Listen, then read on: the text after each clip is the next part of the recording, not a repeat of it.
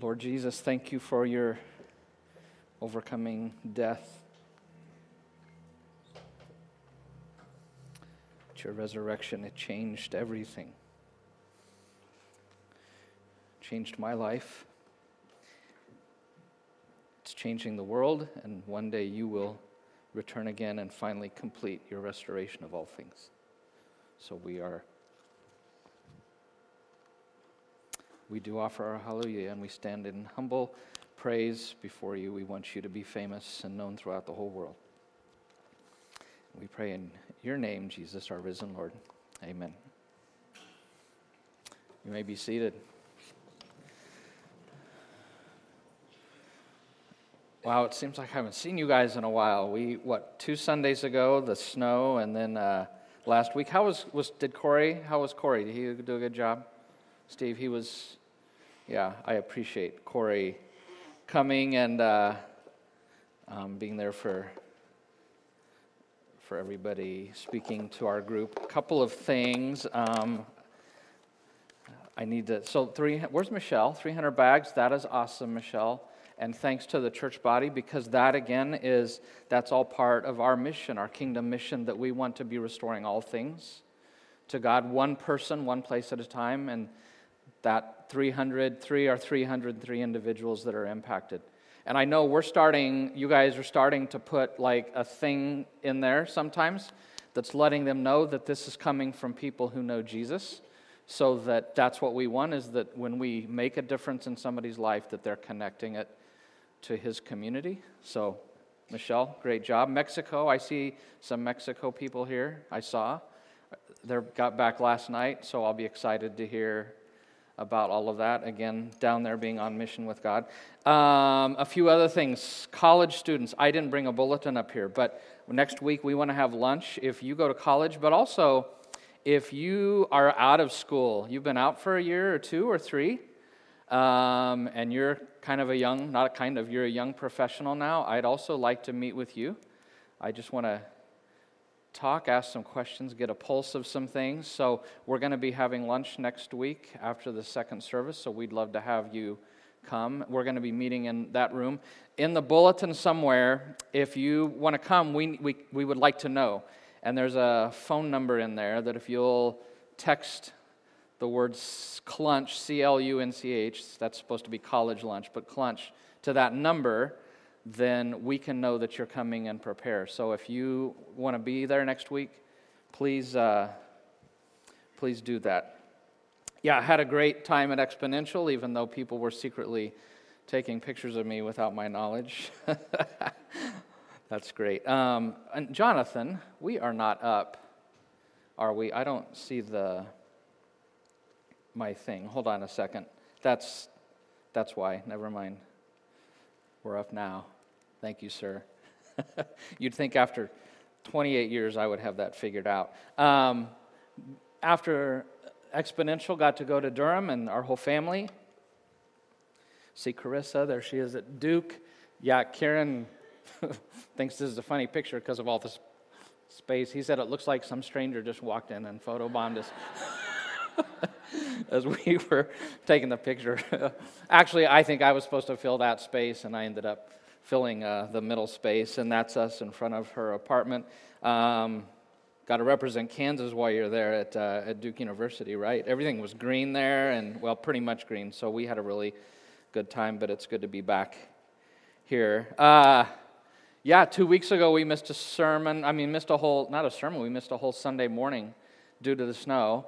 And we're going to do that at the beginning of May once we're done with this series. And then Jordan's going to do a, a thing after Easter. Um, so we will come back and finish that because it was really an important part of that, our journey onward. So, um, but today we start a new series. And if you're new here for the first time at 12th Avenue, we really want to welcome you to this place, to our family. And um, we just want you to know that we're glad to have you here.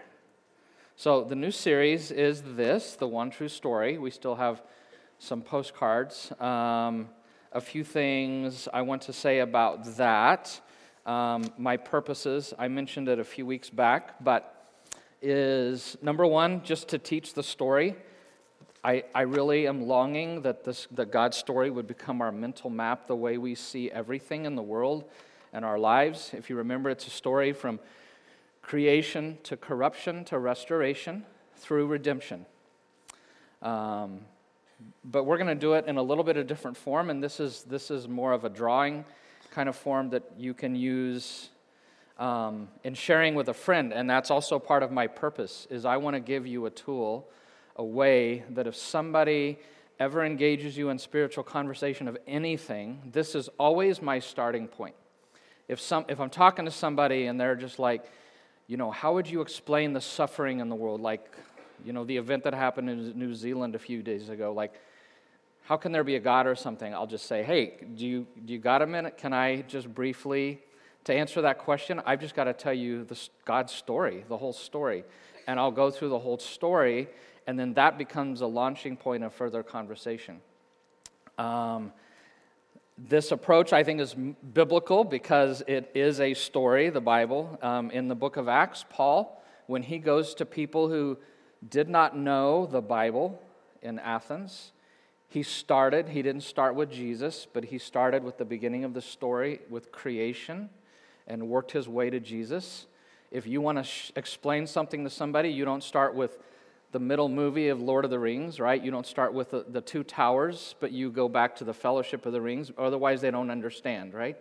So I think using this way of telling God's story is I've found it to be very effective because you're, you're walking people through the whole story, and then you can come back and hit important parts. If we've been encouraging you guys to invite a friend, we still have postcards back there. Um, I've heard of several of you who are hoping that somebody would come, and especially we're kind of building up to Easter. I'm going to do the five parts of the story the next five weeks. On Easter Sunday, I'm going to do the whole story. So if you want to see how I would do it, sitting down at Starbucks with somebody at a table with a napkin, you'll see the whole thing done at one time, and that's, that would be a great chance if somebody isn't here for this five weeks, for them to, to hear God's story and especially the resurrection being the center of it. So, um, we're going to look at it deeply the next five weeks, and then I'm going to pull it all together and do it one time on Easter. Um, one more thing related to this. Boy, it seems like I've got a lot of back stuff to do. Uh, if you have never seen the movie Tangled, at some point during the next five weeks, I encourage you to watch it if you feel it's appropriate to watch Tangled. If you've seen it, I want you to watch it again. Uh, and there's going to be a payoff to this come Easter. And just hang with me. But uh, I just would like to challenge you to do that. And then before beginning today, I really need to give kudos, this thing that I'm going to do, the story of God, to a gentleman named James Choung who first came up with this approach and gave me images for a lot of what I was thinking about and gave me a way to present what I was feeling. And then a few years ago, Jason Hubner, Russ Bauk, Tom Reese, Scott Youngman, Andrew Bell, they've all kind of helped me to hone it. And so those guys have been very helpful, and I just want to give them a shout. So, okay, so we are going to talk about uh, God's story. That's going to be the theme for the next six weeks, culminating in Easter.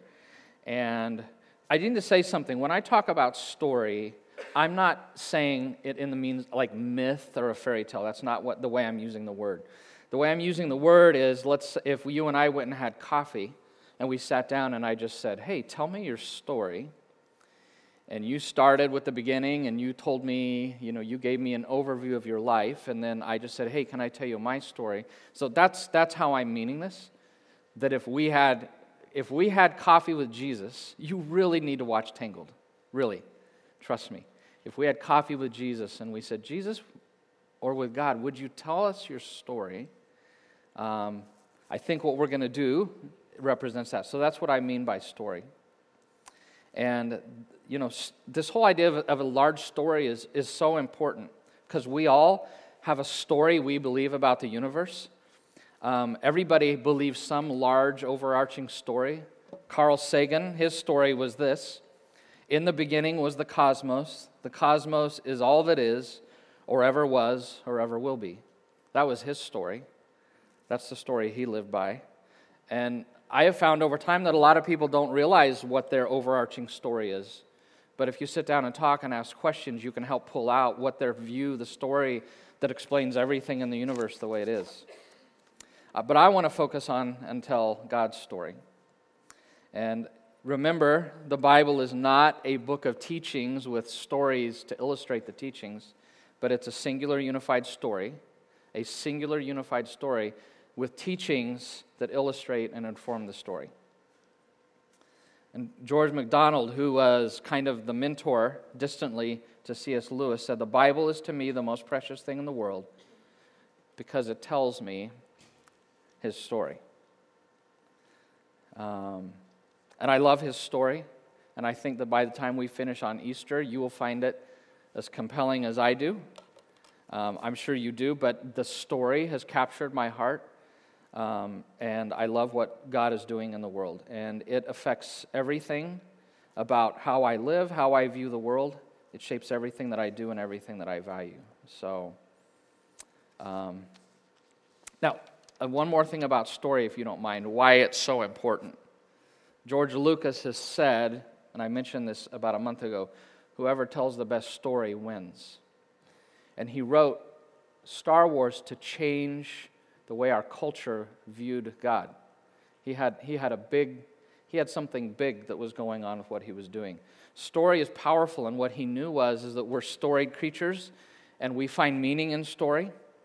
Um, that's why when you come, we come home from, you know, North Carolina and Florida, you tell people stories, right, of what happened, of things we did, of things that you learned. Uh, we take selfies unknowingly in the midst of our stories. Um, and as I said a month ago, we are not just storied humans, we are not just storied people. Um, but this age and this generation is all about stories, and movies are the things that shape us. Stories are what shape our culture. And if we really want to speak into our generation, we need to know God's story and we need to know how to tell it in a compelling way. And here's why. Andrew Peterson said if you want someone to hear the truth, you should tell them the truth.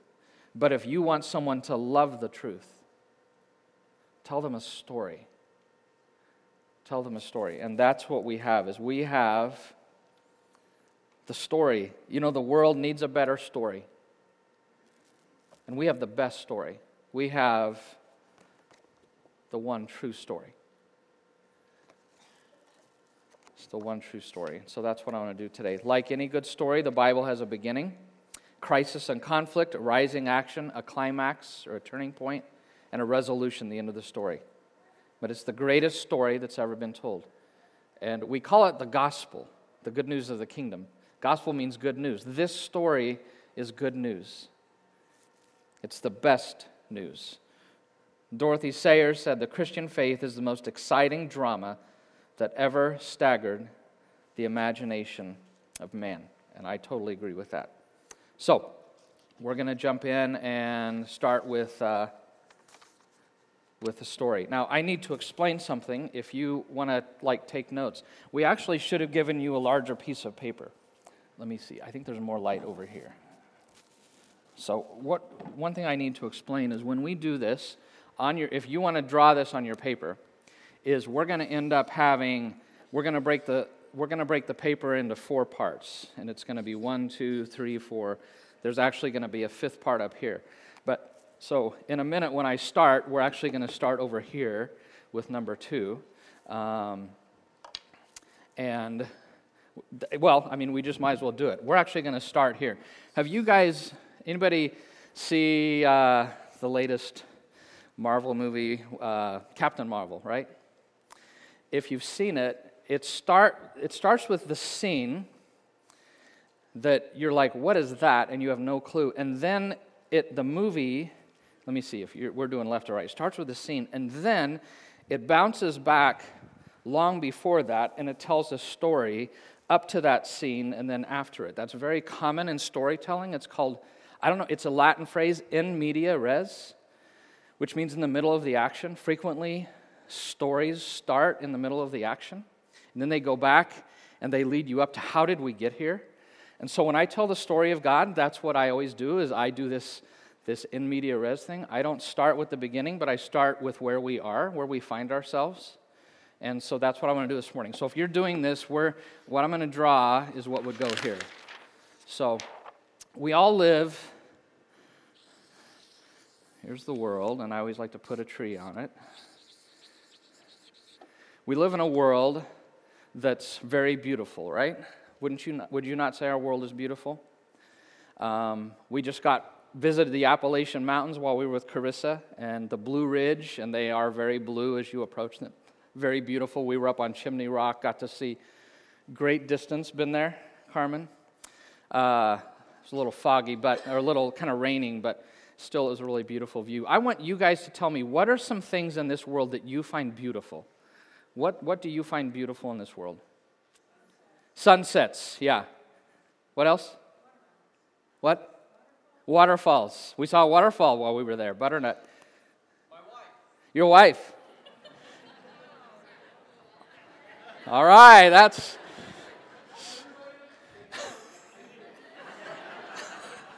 All right, Skylar gets an A plus for today, right? All right. Can I have come have supper with you guys tonight? You're going to have something special. Okay, what else in the natural world do you find beautiful? What? A what? A heart. Like, just, you mean like a human heart or like, explain that one. Oh, okay, love. And we're, we're going to, in a minute, I want to come to, to human things, but yeah, very much so. What other things in the natural world do you find beautiful? Birds, Ocean. Yeah, I was going to say, do I hear anybody from mountains here? Tall 14ers. The blue sky. The Flint Hills. Yes, Flint Hills are amazing. Yeah, sun through the tree leaves. Okay. And I think we also agree that that people are beautiful, right? Love that people have, the heart? What are other things you see? Where do you see beauty in people? Kindness? Babies, yes, very much so. Joy? Compassion? Gratefulness? Creativity? A community of people putting together 303 bags for children they don't even know, right? going to Mexico and blessing people. They don't know. That's beautiful. Any other things? Where do you see beauty in humans?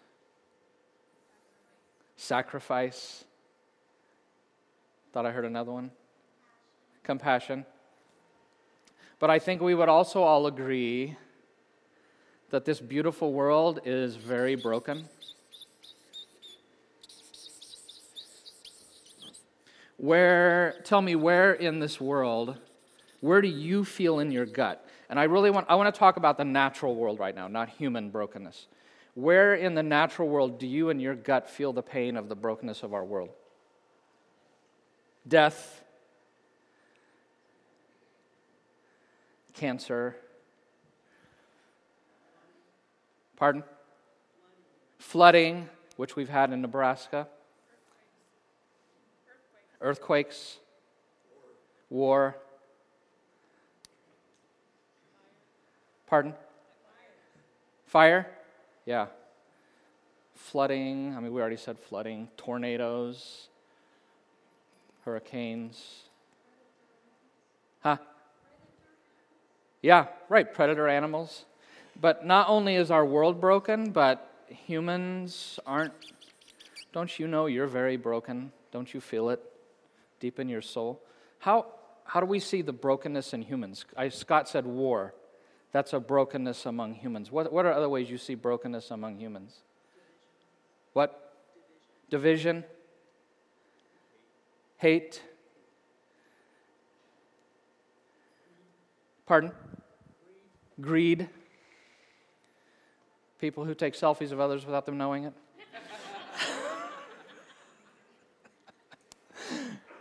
Okay. So here's the question How did we get here? Right? I mean, things like in, in New Zealand the other day, a guy just goes into two mosques and shoots up, what, 49 people? Or the, the flooding, the stuff, that big storm in Colorado that Sam was just showing me, like there's all this flooding in Nebraska, whole town's isolated and all of that.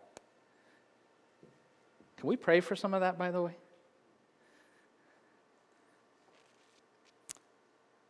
Father, I pray for this broken world. Our hearts ache when we see things like the shooting. Lord, we pray that you would use that, you would redeem that for your good, that people through that, that you would be giving grace and comfort, but that through that people would come to turn to you and know you through that.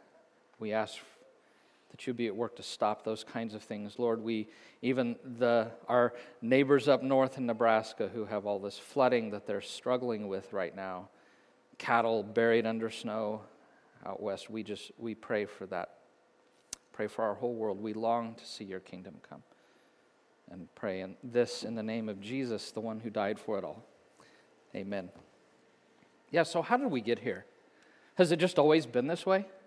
If you believe naturalism or atheism, like Carl Sagan, in the beginning was this, and this was, and this is, and this is ever going to be. That's his story. The Bible tells a different story.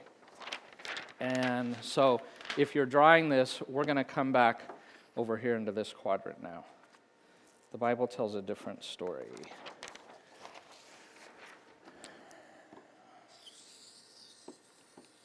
Well, my earth shrunk a little bit. Okay. Um, and here's, here's the story that the Bible tells. In the beginning, God created the heavens and the earth. In the beginning, God created the heavens and the earth. It was a place that was where his, his full unfiltered presence was. Um, Isaiah 6 3 says, The whole earth is full of his glory. Um, it was the creation at the original, the beginning was a place that was full of his radiant glory. John Piper says, What is the universe but the lavish demonstration of the incredible, incomparable, imagine, unimaginable exuberance and wisdom and power and greatness of God? Elizabeth Barrett Browning says of our creation, what God created, that earth's crammed with heaven. Every common bush is afire with God. It was a place where. Um, where God, and we can write him in here, where he was the king and where he reigned, because it was the place that he created. And not only that, but in his creating, we're told in chapter 1 that the pinnacle of his creation was the creation of humans.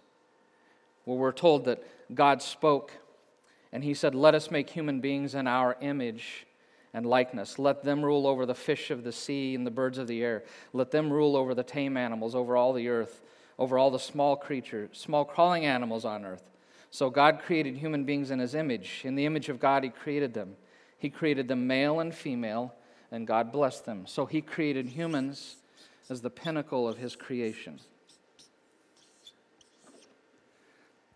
Here's what Psalm 8 says about us I look at your heavens, which you made with your fingers. I see the moon and stars, which you created. You crowned human beings with glory and honor. You put them in charge of everything. You, everything you made, you put all things under their control.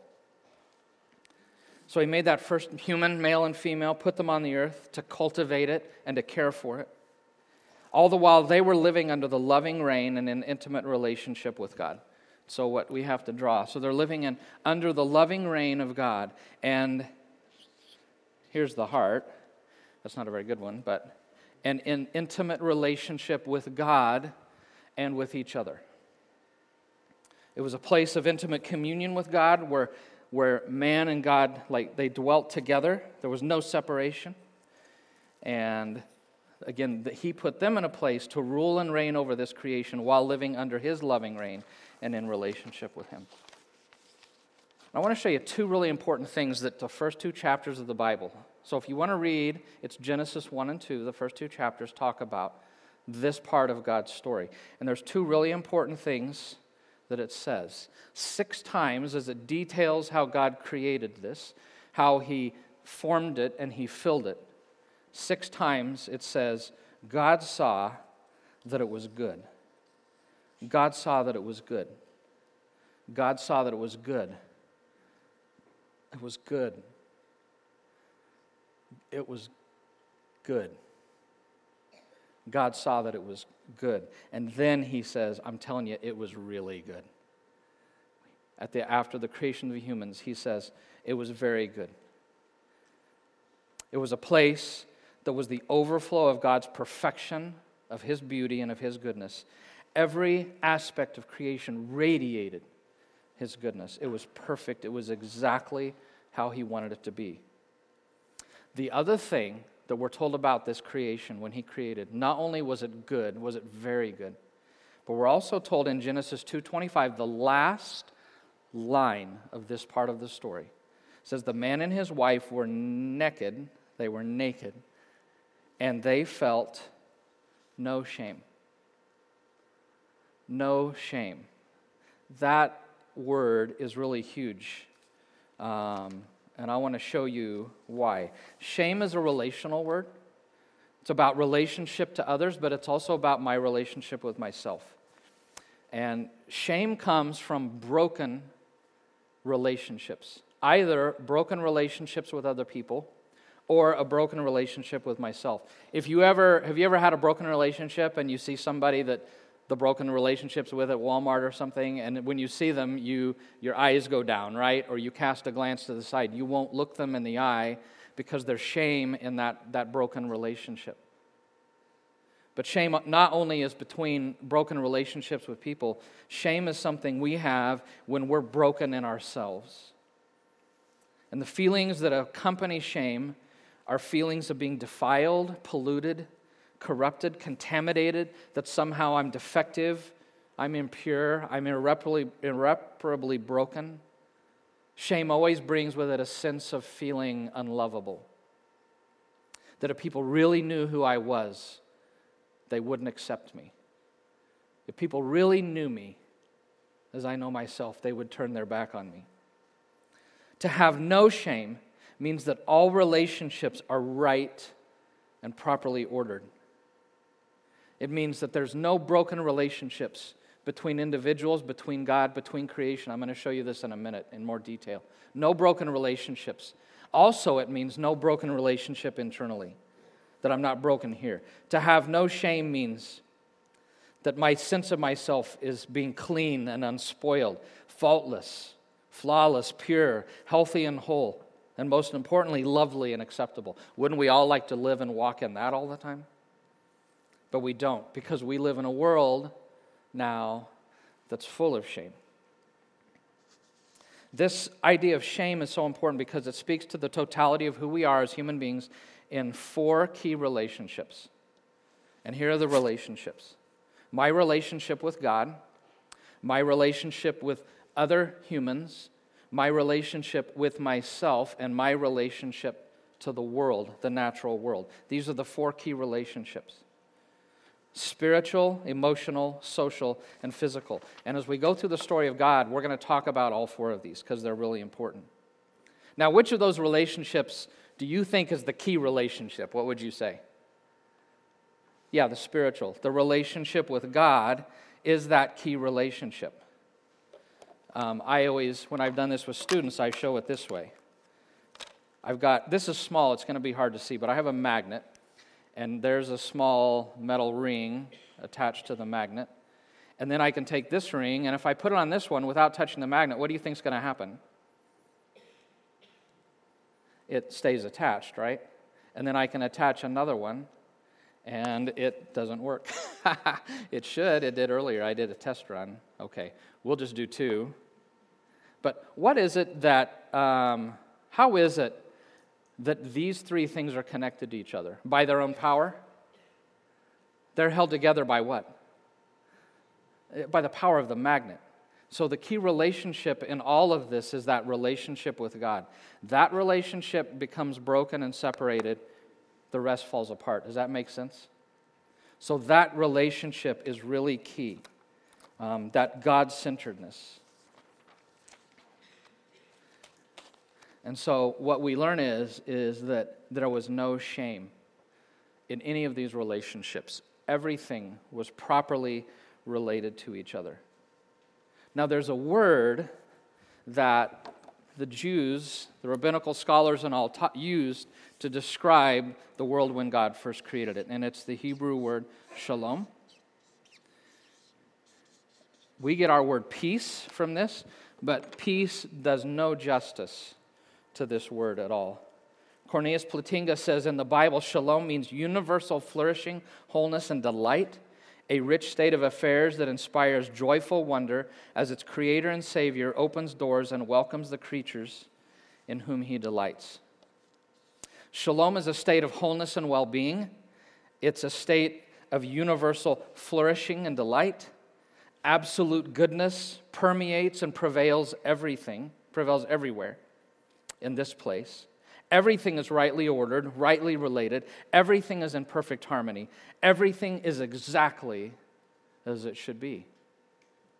So, the world that He created, it wasn't the world that we live in and experience now that's broken, but it was a perfect world that was full of His shalom. And in that world, all of those relationships were full of the shalom of God.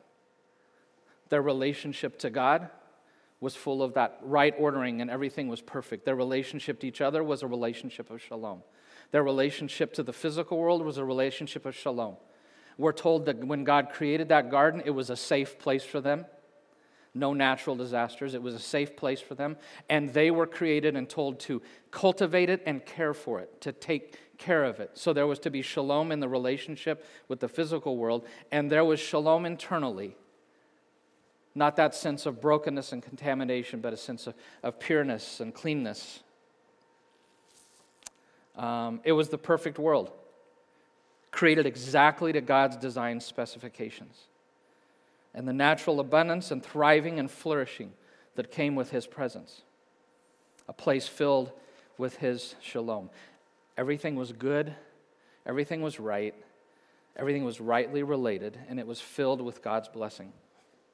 And so, we give a word, three words to this about our world. It was created for good. Created for good. Everything He created, the way He designed everything, was for good. The good of the universe, the good for us, it was for the good of everything.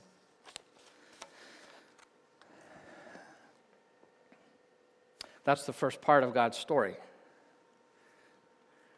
Um, now, I grew up not knowing this story and not believing this story. I've talked with hundreds of people about the story of God. And there's a common question or a common thought about this. Oh, that's just a pipe dream. That's only in fairy tales. Only children like I saw Maggie here earlier, there she is. Only children like Maggie believe this, but adults like Jordan and Katie, I mean, we know better, right? But here's what I want to argue that I believe deep down inside of all of us, we know that this is true. We know that this is true. Oh, that, by the way, that's, uh, yeah, that's it in a more perfect version. We know this is true. In The Lord of the Rings, the first movie, it starts this way The world has changed. I feel it in the water, I feel it in the earth, I smell it in the air. Months, much that once was is lost, for none now live who remember it. And some things that should not have been forgotten were lost. And history became legend, and legend became myth deep in our souls, we all long and dream of a perfect world, right? We talk about it, we make movies about it, we write songs about it, we imagine it in our music. Dorothy sings about it, that somewhere over the rainbow, way up high, there's a land I've heard of, once in a lullaby, the place where the dreams that you were there to dream really do come true. There's this longing for this, this place. A lot of philosophers, poets, musicians have written about this longing. Um, C.S. Lewis talks about this longing as a signpost that's pointing us to this greater reality. When philosophers and people talk about it, they call it this nameless soul longing. C.S. Lewis called it an inconsolable longing, this unnamed something that we long to have. There's this memory trace, a dim echo, there's a faint shadow in our mind and our hearts. The desire for a better place, a better world, the longing for some lost paradise.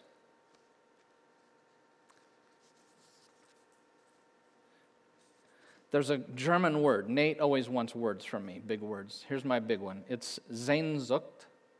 Sehnsucht. And German philosophers have a word for this. It's a yearning, a craving, or a sensing that something is profoundly wrong or missing in our world. A longing for something we remember, but that we've never had. A sense of an irretrievable loss. It's this feeling that not everything is right in our world and we long for a better world, a perfect world, right? The desire for a better place, this better world, a longing for some lost paradise. It's expressed in terms of mystical distant lands like El Dorado or Shangri La. This desire for, um, I wrote the word down on my hand last night and I forgot it, but utopia. There's this sense of longing for utopia, a desire for something that's actually never appeared in our experience. But we're never satisfied with not having it. We, we want it. So here's my question Where did this desire come from? Where did this longing come from? This thing that all of us inside, when, like when a shooting happens in New Zealand, we just say, I wish the world weren't this way anymore. I wish it would just, everything would, can we all just get along? Have you ever heard that? Where does this longing come from? C.S. Lewis would argue that this longing is rooted in reality. So let me explain. Now, back row cannot answer, and oh, Michelle's gone, but Aiden, you cannot answer this question. But how many of you right now are hungry for some momos? I mean, you can't wait to get out of here to run home and throw some momos in the pot and have them for lunch. Is there anybody here longing for momos? Just you can't you can't you just have this, this hunger, this desire for momos. Well, none of you, except for a few. Do you, do you know why? Do you know why you have no longing for momos? Because you've never experienced this wonderful food from Nepal. But once you've had it, you occasionally get a, a hankering, hankering for it, right? You get a longing, a desire to have momos. C.S. Lewis would say that the universal human longing for this shows that somewhere in the past human experience, this perfect world existed, and it's written on the human soul, and we all want to get back there. Does a fish ever think about dry? No. Because all they know is wet, and they've never experienced dry, so they don't think about it. C.S. Lewis gives the example of two men who were raised their whole lives in a dark room in total darkness, nothing in there, just themselves. And he said, Do those men who've lived their whole lives in utter blackness and that's all they know, do those men sit and have conversations about what blue would look like, or what green would look like, or how much they wish they could see red? They would never have the conversation because they've never experienced it. And you can't talk or have a longing for something that you've never experienced it. You never dream of something that's not in your experience. And C.S. Lewis says that is the strong clue that points us to the reality that this world once was and really existed. Walt Whitman wrote of this perfect world we long for when he said, Is it a dream? Nay, but the lack of it, the dream. This is not a dream. The lack of it is the dream. C.S. Lewis says this is a good world that's gone wrong, but still retains the memory of what it ought to have been. Our lifelong nostalgia, our longing to be reunited with something in the universe from which we now feel cut off, to be on the inside of some door which we have always been seen, which we've always seen from the outside, is no mere neurotic fancy, but the truest index of our real situation. J.R. Tolkien. Certainly, there was an Eden on this very unhappy earth. We all long for it, and we are constantly glimpsing it. Our whole nature is soaked with a sense of exile. And Matt Chandler, in his book, The Explicit Gospel, says at some level in the deepest part of our soul, our soul remembers, however that happens, what life was like before the fall. At some really deep level, our soul has this impression cut into it by the finger of God, like the grooves on a record, encoding the memory of what it was like before sin entered the world. Our souls are groaning to get back. This is the world we all desire and long for. And I would say the reason we, dissolve, we desire and long for it is because it was reality in human history and it's embedded in the human soul. But as you know, in any good story, there's always conflict that arises, a crisis that takes us away from the beauty of the beginning of the story. And so next week, we're going to come and talk about Skylar. No, not Skylar. We're going to come and we're going to talk about this. How did we get here? What, what, what brought the crisis in God's story? So that's your invitation to come back next week. Okay. So here's my summary of kind of this. Interesting, as I typed this this week, like four or five times whenever I was typing created for good, I kept typing created for God. I kept leaving an O out. Uh, and then I thought, you know, that's not by accident because that's what this story is. That's what this story is. Is that we were created for God. We were created by and for God. And as our Creator, He desires a real and intimate relationships relationship with us. God loves me, and He seeks my love in return